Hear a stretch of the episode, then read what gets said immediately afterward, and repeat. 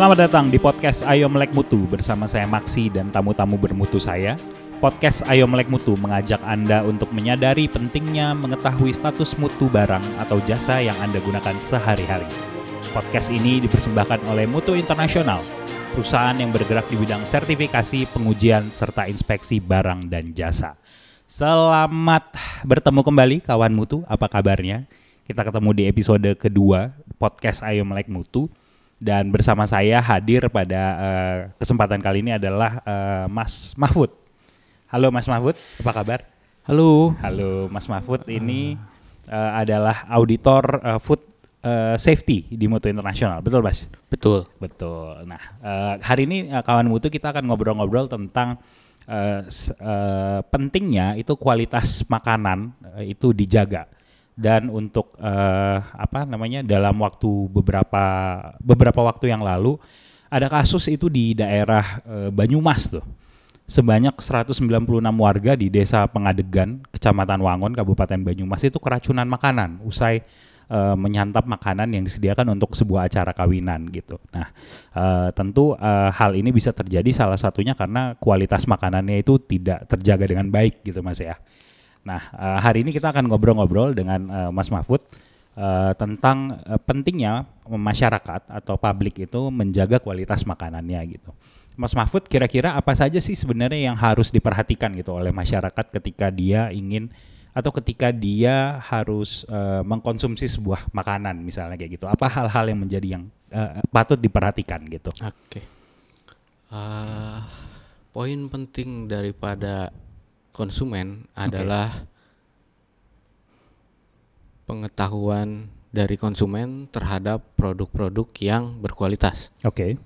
Produk yang berkualitas ini tentunya eh, bagi konsumen sangat diperlukan untuk menghindari terjadinya kasus-kasus seperti tadi itu yeah. yang disebutkan di awal, di mana eh, ketika misalkan suatu produsen makanan dia memproduksi makanannya dengan cara yang higienis, okay. kemudian dengan pengelolaannya yang baik, kemudian juga dengan tata aturan-aturannya yang telah sesuai dengan persyaratan yang ada, okay. itu akan menghasilkan suatu produk yang berkualitas dan tentunya aman untuk dikonsumsi. Konsumsi, ya, ya. seperti itu. Nah, yang jadi masalah adalah konsumen tahunya produk itu sudah jadi. Ya betul. Kita tidak tahu bahwa uh, seperti apa sih si produsen ini dia memasak, hmm, terus kemudian yeah. uh, bangunannya seperti apa, bersih atau tidak, yeah. terus kemudian apakah dia melakukan uh, uji-uji untuk uh, mengetahui bahwa bahan baku yang digunakan dia itu udah baik. sesuai, yeah. sudah baik dan itu tentunya sehat dan dikonsum bisa Betul. dapat dikonsumsi. Betul. Nah, itu poin pentingnya. Karena konsumen hanya tahu produk jadi. Mm -hmm. Untuk ke dapurnya atau istilahnya kita sebut dapur lah untuk uh, area produksinya itu kan tidak tahu yeah, seperti itu. Nah, betul, betul. salah satu untuk uh, mengetahui klien tersebut ya bisa kita lihat di produk akhirnya itu. Okay. Tentunya ketika dia sudah uh, minimal memiliki izin-izin yeah. yang termuat di dalam label yeah. uh, makanannya itu itu bisa menjadi salah satu indikator hmm. yang menentukan bahwa produk itu uh, berkualitas dan uh, aman untuk dikonsumsi. Biasanya itu ada di label kemasan ya mas? Di ya? label kemasan biasanya. Kemasan. Kalau untuk minuman di label kemasannya uh, bisa mungkin dilihat ada semacam uh, izin dari uh, BPOM, BPOM terus yang... kemudian ada izin-izin yang lainnya yang mungkin informasinya ada termuat di sini. Gitu. Oke, jadi uh, pastikan teman-teman itu sebelum membeli atau mengkonsumsi makanan dilihat dulu apakah izin uh, dia sudah uh, ada sertifikat apa, betul, ada izin apa betul, di situ. Betul, Dan yang paling penting sebenarnya expire date-nya juga ya, harus dilihat. Itu yang paling penting memang. Iya, iya, iya. Tetapi ketika misalkan uh, produk itu diproduksi dengan cara yang baik dan benar, mm -hmm. uh, yang dimaksud dengan expire date ini itu akan bisa jadi eh, apa ya salah satu indikator bahwa produk itu juga bermutu gitu. Oh, Dalam artian Oke. ketika misalkan penanganannya itu tidak baik, Ha-ha. harusnya expire date-nya itu setahun. Ha-ha. Ketika misalkan penanganannya tidak baik, itu bisa jadi menurun. Lebih cepat expire-nya. Betul, karena yang kita maksud dengan makanan di sini ada berbagai banyak faktor Iya, yang menyebabkan produk itu bisa jadi rusak. betul. Salah satunya yang tidak nampak Hmm, hmm. itu dari bahaya mikrobiologi. Itu yang tidak nampak. Hmm, bakteri, Bakteri-bakteri ya. yang eh, mikroskopis ya, yang hanya bisa dilihat oleh eh, mikroskop. Ya. Kemudian eh, yang tidak nampak juga seperti kimia. Oke. Kimia di sini misalkan eh, bahan tambahan pangan yang dipakai. Nah, Oke. itu sudah sesuai regulasi atau belum? Karena regulasinya sudah jelas diatur di kita bahwa untuk eh, berbagai jenis bahan tambahan pangan itu itu sudah ada batas maksimumnya untuk Oh, penggunaannya. Oke. Nah, ketika misalkan melebihi batas maksimum itu, itu yang akan berdampak. Mungkin pernah dengar kasus-kasus dulu ada boraks, Ya, ada benar. formalin seperti benar, nah. benar, benar. Boraks dan formalin kan memang bukan peruntukan untuk eh, Makanan. makanan, Iya, tapi iya. kan ada pemain-pemain yang bandel yang iya, iya. menggunakan hal itu. Nah, itu juga harus kita sadari eh, bahwa hal itu terjadi di kita Iya, seperti iya, itu. Nah, ini membutuhkan kecerdasan dari konsumen sendiri untuk menanggapi hal itu. Betul, betul. Salah satu yang paling gampang adalah melihat tadi eh, kemas di kemasan Betul. dia sudah lulus eh, uji-uji Betul. eh, yang paling penting tuh BPOM ya paling Betul. paling standar ya. Karena eh, bagaimanapun peredaran eh, produk di Indonesia eh, terkait dengan eh, pangan dan Iya. kosmetik itu ada di bawah BPOM. BPOM, iya. BPOM nggak mungkin mengeluarkan izin jika Tidak. produk tersebut tidak memenuhi standar, Standar. mutunya. Iya, iya, iya. Lalu untuk eh, makanan sendiri itu kan makanan kemasan. Ada yang restoran juga itu ada yang diuji juga ya Mas ya. Restoran ada beberapa dia yang eh, mengikuti ada namanya mungkin program eh, dari dinas kesehatan Iya. itu ada istilahnya like hygiene. Jadi kalau untuk hotel dan restoran dia harus diinspeksi dulu sama dinas kesehatan setempat Oke. sehingga dia bisa mengeluarkan eh, si dinas tersebut like hygiene. Like Oke. hygiene ini itu untuk menjamin bahwa eh, proses produksi yang ada di kitchennya mereka atau di dapurnya mereka itu memang sudah eh, memenuhi standar dari dinas kesehatan setempat. Oke. Jadi sebenarnya penting bagi restoran atau ataupun produsen makanan lah, kemasan ataupun restoran itu untuk memiliki sertifikasi tertentu. Betul. Karena bagi konsumen sebenarnya fungsinya itu adalah untuk memproteksi konsumen, Mas ya. Betul. Iya. Kalau dilihat di perkembangan yang ada sekarang di dunia ini konsumen sudah cukup cerdas. Ya, oke. Dalam artian eh, ketika mereka memilih suatu produk, Hmm. eh, yang akan mereka lihat dulu adalah label informasi Oh, apakah oke. si produk ini itu sudah memiliki sertifikat atau tidak. Oke, oke. Misalkan seperti itu. Nah, di beberapa lain mungkin eh, ada yang lebih memilih organik Ya, karena benar. lebih sehat Heeh, seperti itu. heeh. Tapi juga eh, tidak menutup kemungkinan eh, yang organik ini juga belum sesuai dengan kaidah-kaidah terkait dengan food safety. Ah, Karena kalau organik itu lebih kepada fokusnya menjaga integritas dari produk itu. Oke, tidak tercampur oke. dengan Pestisida, misalkan misal. pestisida, atau bahan-bahan kimia yang oke. lain yang menyebabkan organiknya menjadi hilang. Betul. Itu. Nah, belum ada beberapa poin memang yang menyentuh kepada aspek food safety. Oke. Tetapi untuk eh, yang produk organik tersebut dia tidak menyeluruh untuk oke, oke. eh, melihat eh, sistem food safety, yang safety. dijalankan sama Ya. si produsen tersebut. Oke, oke. Sehingga eh, food safety ini eh, diperlukan juga bagi Hmm, produsen-produsen eh, pangan di Indonesia, maupun di Indonesia. dunia. Iya, iya. Dan, Seperti itu. dan ini tuh udah jadi semacam standar dunia juga ya. Betul. Bahwa ada Ada beberapa standar atau ada beberapa skema eh, sertifikasi Iya. itu yang sudah diakui oleh negara-negara yang ada di Indonesia, ya. eh, terutama under ISO maupun under EU. Nah, Oke. ini yang eh, apa ya? Memang karakteristik dari eh, perkumpulan-perkumpulan tersebut kita sebut saja perkumpulan ya. Ya, oke. ISO ini kita sebut perkumpulan, Iya, iya. EU ini kita sebut perkumpulan Iya, juga karena dia under negara-negara. Nah, Iya. mereka memiliki karakteristik tertentu dan eh, mereka mencoba mengembangkan dari basic eh, sistem yang ada itu Hmm. mereka perketat lagi Oke. sehingga eh, muncullah skema-skema yang spesifik tersebut yang diakui oleh eh, under perkumpulan itu. perkumpulan. Apa sih sebenarnya yang jadi bahan eh, ininya mereka, Mas? Kan kalau sertifikasi itu kan nanti harus diaudit berarti ya. Betul betul. Eh, Jadi selepas ngaudit itu apa aja yang dicek kalau dari auditor gitu? Oke, jadi eh, kalau untuk kami sebagai auditor pangan mengecek Iya. eh, produsen ya, Iya, yang produsen. yang apa ya istilahnya sudah engage untuk eh, komitmen untuk sertifikasi. Betul. Kita pertama itu mengecek terkait dengan sistem, terus kemudian kita cek juga terkait dengan implementasi di lapangan. Oke. Jadi sistem ini bentuknya adalah dokumentasi. Oke. Dokumentasi baik tertulis, recording atau apa pun yang menyatakan atau yang menggambarkan proses yang mereka lakukan. Oke.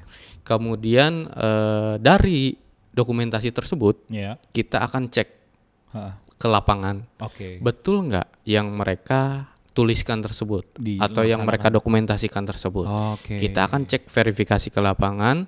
Nah, kemungkinan kalau memang misalkan mereka komitmen Hmm, itu yang dituliskan itu bisa sesuai dilaksanakan. dilaksanakan sama Oke. si perusahaan tersebut. Tapi yang eh, berarti kan itu semacam apakah berarti pertanyaannya apakah mereka punya SOP-nya atau Betul. enggak di dapur Nah, gitu ya? di sistem ini ada dokumentasi. Dokumentasi ini terutama yang pertama adalah dokumen hazard critical control point-nya. Oke. Jadi eh, dokumen itu adalah dokumen yang mengidentifikasi seluruh alur proses produksi dari produk yang dihasilkan itu Oke. itu bisa teridentifikasi bahaya-bahayanya. Oh. Bahaya-bahaya dari yang tadi tidak tampak itu. Iya. Bahaya-bahaya dari biologi, bahaya-bahaya dari fisika, bahaya-bahaya dari kimia. Kimia. Nah, itu yang harus di eh, identifikasi Oh. sama si perusahaan. Jadi Contoh, Ha, misalkan pada saat eh, pemasakan, Oke. masak nih, kita yang diatur di situ adalah suhu.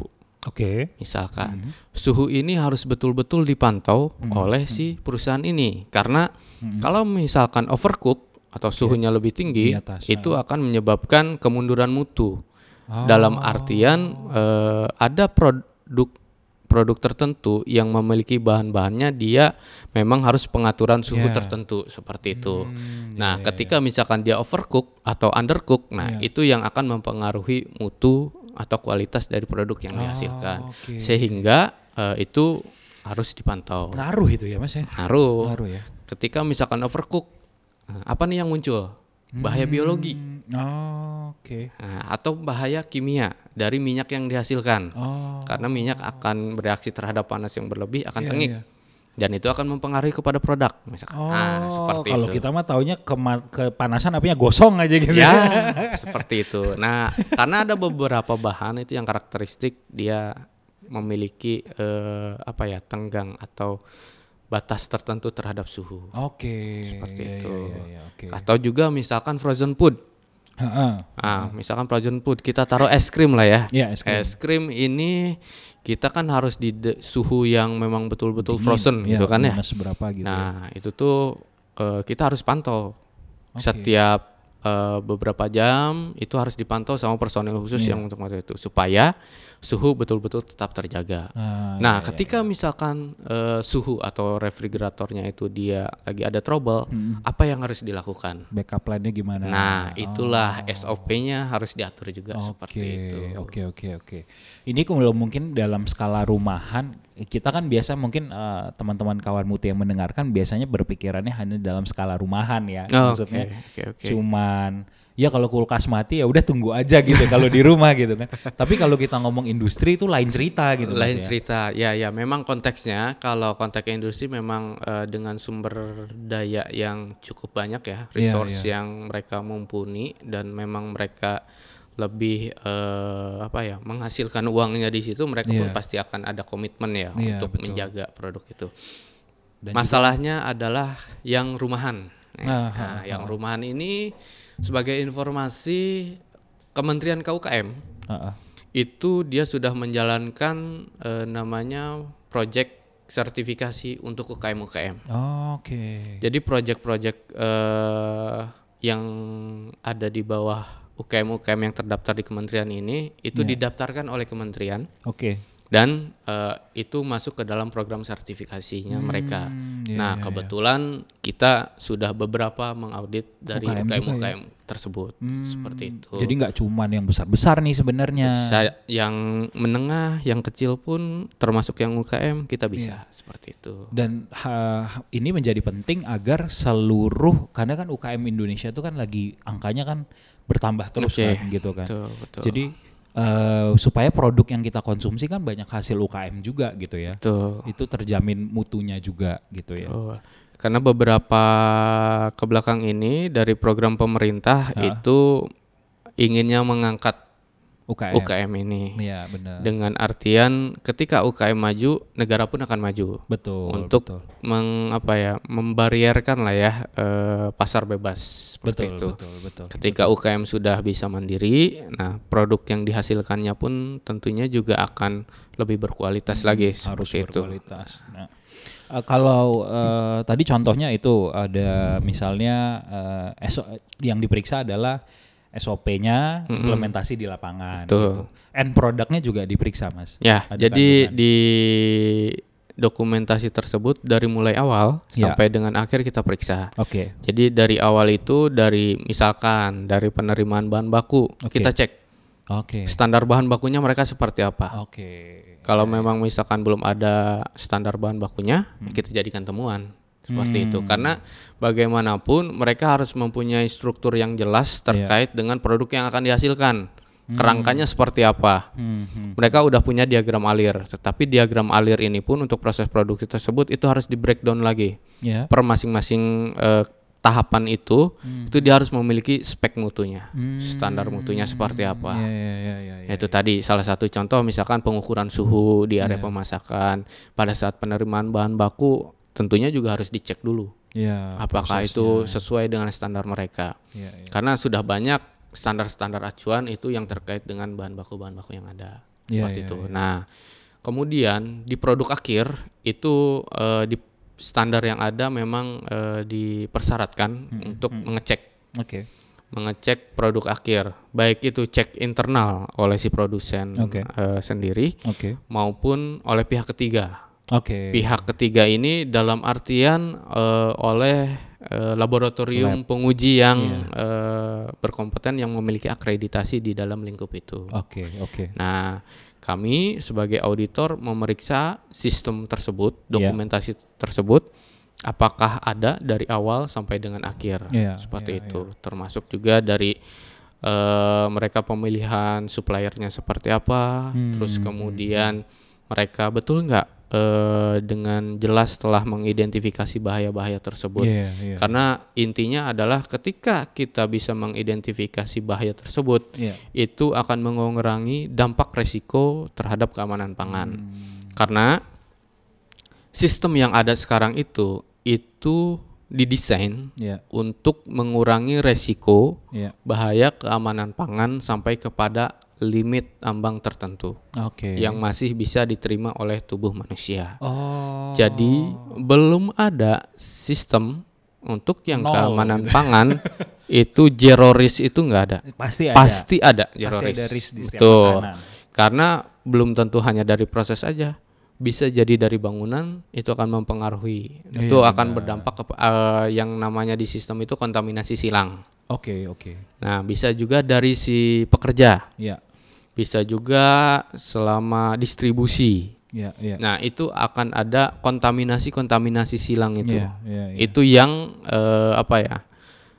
tidak memungkinkan untuk eh, produk itu zero risk Iya, seperti iya, itu. iya, iya. Jadi resiko-resiko untuk keamanan pangan itu masih tetap ada, tetapi kita harus bisa meminimalisir atau Iya. mereduksi itu sampai kepada tahap yang Diterima. bisa diterima oleh Hmm. tubuh manusia. Bagus-bagus bisa sampai zero risk, Iya, tapi iya. eh, sampai dengan saat ini belum ada sih yang bisa sampai Iya, kepada zero risk seperti itu. dan itu sebenarnya manfaat dari si standar itu ya Mas ya. Betul. Iya, iya. itu efeknya ketika misalkan sistem itu sudah dijalankan Oke. dan tentunya sistem tersebut itu harus ada pengakuan. Oke. Pengakuan dari pihak eh, independen. Mhm. Dalam hal ini eh, si produsen tersebut dia harus melakukan kegiatan sertifikasi Hmm. yang dilakukan oleh pihak independen. salah satunya Salah adalah satunya- mutu internasional. Tuh. Iya iya iya. dari eh, kegiatan tersebut nanti akan eh, menimbulkan apa ya efek yang lebih baik lagi bagi si produsen Iya. dan tentunya juga meyakinkan konsumen bahwa memang betul-betul sudah Iya, terjamin. Iya iya benar. Karena ya tadi balik lagi konsumen nggak bisa ngecek langsung ke dapurnya Iya, gitu. betul. Jadi harus ada pihak ketiga yang diakui yang memang memiliki kompetensi dan diakreditasi juga ya. Betul. Si pihak pemeriksa ini juga diawasi Mas ya. Betul. Iya, iya, Kami pun eh, di mutu atau di eh, auditor pangan ini itu harus melalui tahap-tahap tertentu supaya bisa menjadi dilabeli sebagai auditor. Auditor. Iya. Dan eh, ini pun prosesnya cukup panjang Oke. sehingga terkait dengan kompetensi ini memang eh, diawasi.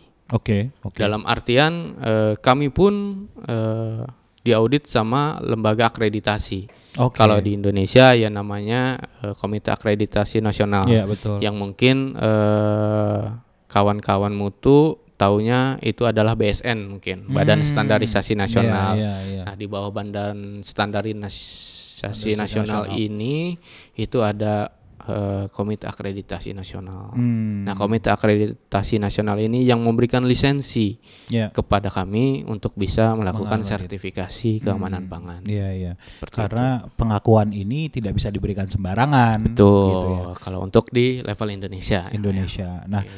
eh, saya eh, baca-baca kemarin ini ada yang spesial dari Mutu Internasional bahwa eh, Mutu Internasional menjadi satu-satunya perusahaan di Indonesia yang bisa memberikan pengakuan untuk skema FSC 22.000 ya, Mas. Oke. Nah, Jadi eh, di akhir Januari ini kita sudah dapat lisensi Oke. dari eh, FSSC Foundation Oke. yang ber apa ya? Dia berofisnya itu di Amsterdam, Oh, oke. di Belanda. Jadi kita satu-satunya lembaga sertifikasi yang ada di Indonesia yang memiliki lisensi langsung dari FSSC Foundation tersebut. Oh, FSSC ini FSSC ini Food Safety. Food Safety System Certification. Oh, oke. Nah, ini hampir mirip dengan ISO 22000 Oke. atau Sistem Manajemen Keamanan Pangan, Oke. tapi ada persyaratan lebih. Hmm, ya. Jadi ibaratnya ISO 22000 plus lah seperti Oh, itu. oke. Jadi Lebih ada ketat berarti, Mas? betul Oke. lebih ketat lagi karena itu tadi ada perkumpulan-perkumpulan Iya, tertentu iya. yang mempersyaratkan memang untuk masuk ke negara mereka itu harus, Harus lebih itu. lagi. Ben- benefitnya kalau or, eh, perusahaan Indonesia gitu Hmm. eh, melakukan implementasi FSSC 22.000 itu Hmm. eh, apa aja mas kira-kira? Yang pertama itu mungkin akan lebih diterima oleh pasar dunia. Oke. Jadi kalau untuk ISO 22000 mungkin hanya beberapa negara tertentu Oh FSSC yang lebih meminta luas. tersebut ya.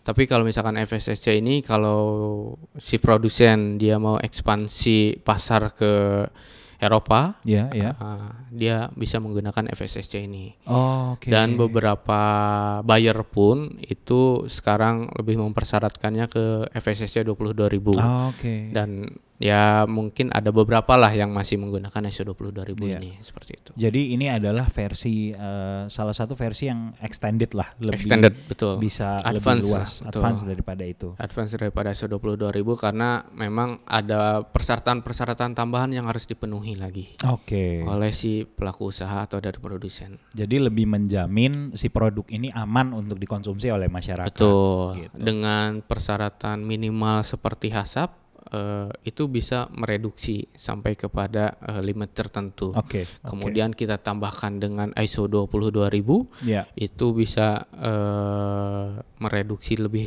jauh Ya. lagi tentunya. Ya, ya. Dengan adanya FSSC 22000 ini ya itu akan memberikan efek yang cukup signifikan Iya, terhadap konsumen karena ini udah tiga lapis standar sebetulnya. Oh, diimplementasi jadi Betul, satu. Oh, diimplementasi jadi satu. Oke. Seperti itu. Nanti itu berarti ada logonya di kemasan makanannya gitu Mas ya? Apa? Kalau FSSC 22000 ini itu bukan sertifikasi produk. Oke. Jadi kalau sertifikasi produk eh, ambil contoh seperti organik Iya. atau kemudian di sini kita lihat ada logo FSC, nah itu Misalnya produk. di, di kemasan Di makanan. kemasan Oke. eh, ini teh kotak ini ada FSC, nah itu eh, produk ya. Nah Oke. kalau untuk FSC 22000 ini dia lebih kepada eh, apa ya namanya sertifikasi manajemennya. Oke. Dari sertifikasi manajemen ini, itulah nanti yang akan menjamin produk yang dihasilkannya itu Oke. adalah produk-produk yang berkualitas dan aman. Oke. Dan memang lebih spesifik. Mm-mm. Walaupun namanya sistem manajemen, dia lebih spesifik kepada pengolahan proses produksi pangan. Oke. Seperti itu. Berarti itu nanti kalau teman-teman penasaran, oh perusahaan mana yang udah dapat FSSC itu bisa dicek di websitenya FSSC. FSSC, ya, Iya, iya. sudah ada terpublish itu. publish di situ ya. Jadi teman-teman kalau penasaran nih eh, informasinya perusahaan mana yang aman, yang manajemennya sudah tersertifikasi dan otomatis hasilnya akan lebih aman lah gitu ya. Itu bisa lihat di websitenya FSSC gitu.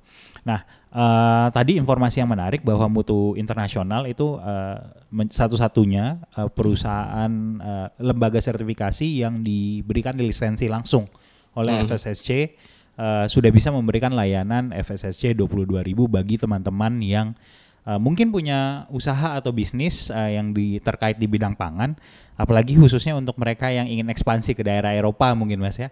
Itu Orient bisa memang untuk FSCC 22.000 ini lebih berorientasi kepada ekspor. ekspor. ekspor Oke, tentunya oke. dan mungkin juga ada pihak-pihak yang mempersyaratkan untuk skema sertifikasi ini itu tidak menutup kemungkinan itu ada juga seperti betul, itu. Betul.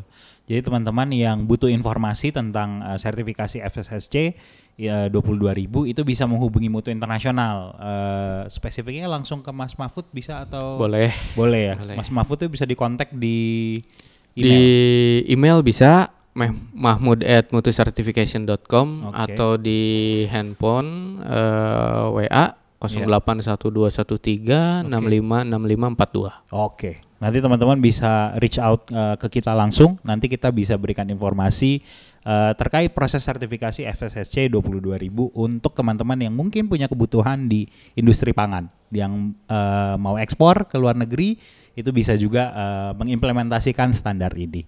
Kurang lebih seperti itu. Ada tambahan lagi Mas Mahfud? Oke, mungkin ada sedikit tambahan Boleh? Eh, karena kita lisensi langsung dari sana dan kita satu-satunya lembaga sertifikasi yang beroperasi di Indonesia. Oke. Bagi kawan-kawan mutu yang memiliki usaha atau eh, apa ya produksi untuk makanan tersebut Ya. yang ingin untuk sertifikasi FSSC, Ya. selain tadi eh, bisa membuka peluang pasar untuk eh, ekspor, Betul. kami juga di sini eh, lembaga sertifikasi yang tentunya tadi saya sebutkan salah Ya. satu di Indonesia, di mana ini adalah salah satu keuntungan juga bagi produsen Ya. karena kami melakukan di sini berdasarkan harga yang ada di sini. Oh, iya iya Karena betul, betul, betul. kalau eh, perusahaan-perusahaan kami yang sejenis eh, charge-nya dolar. informasinya ya informasinya itu mereka lisensi dari eh, head office yang mereka yang ada di Eropa. Oke. Sehingga mungkin mereka pun akan mendatangkan auditor-auditor yang dari sana. yang Sehingga akan membutuhkan mahal ya, cost operasional untuk auditnya Iya, ini iya, akan iya, lebih iya. mahal. Sehingga closing statement dari saya harga terjamin. Wah, nah itu dia. Mantap sekali teman-teman informasinya. Lengkap dari skema sampai jaminan harga, teman-teman. Jadi teman-teman uh, jangan khawatir untuk memilih Mutu Internasional karena Mutu Internasional satu-satunya perusahaan Indonesia yang mendapatkan lisensi langsung dari FSSC untuk skema FSSC 22.000. Jadi pastikan uh, Mutu Internasional ini juga sudah sangat mengerti uh, market Indonesia, lokal locality Indonesia sehingga teman-teman yang dari Indonesia, mari kita bersama bangun industri pangan uh, agar kita bisa masuk ke pasar Eropa bersama-sama dengan Mutu Internasional. Episode kedua podcast Ayo Melek Mutu sampai di sini kita ketemu di episode selanjutnya. Sampai jumpa.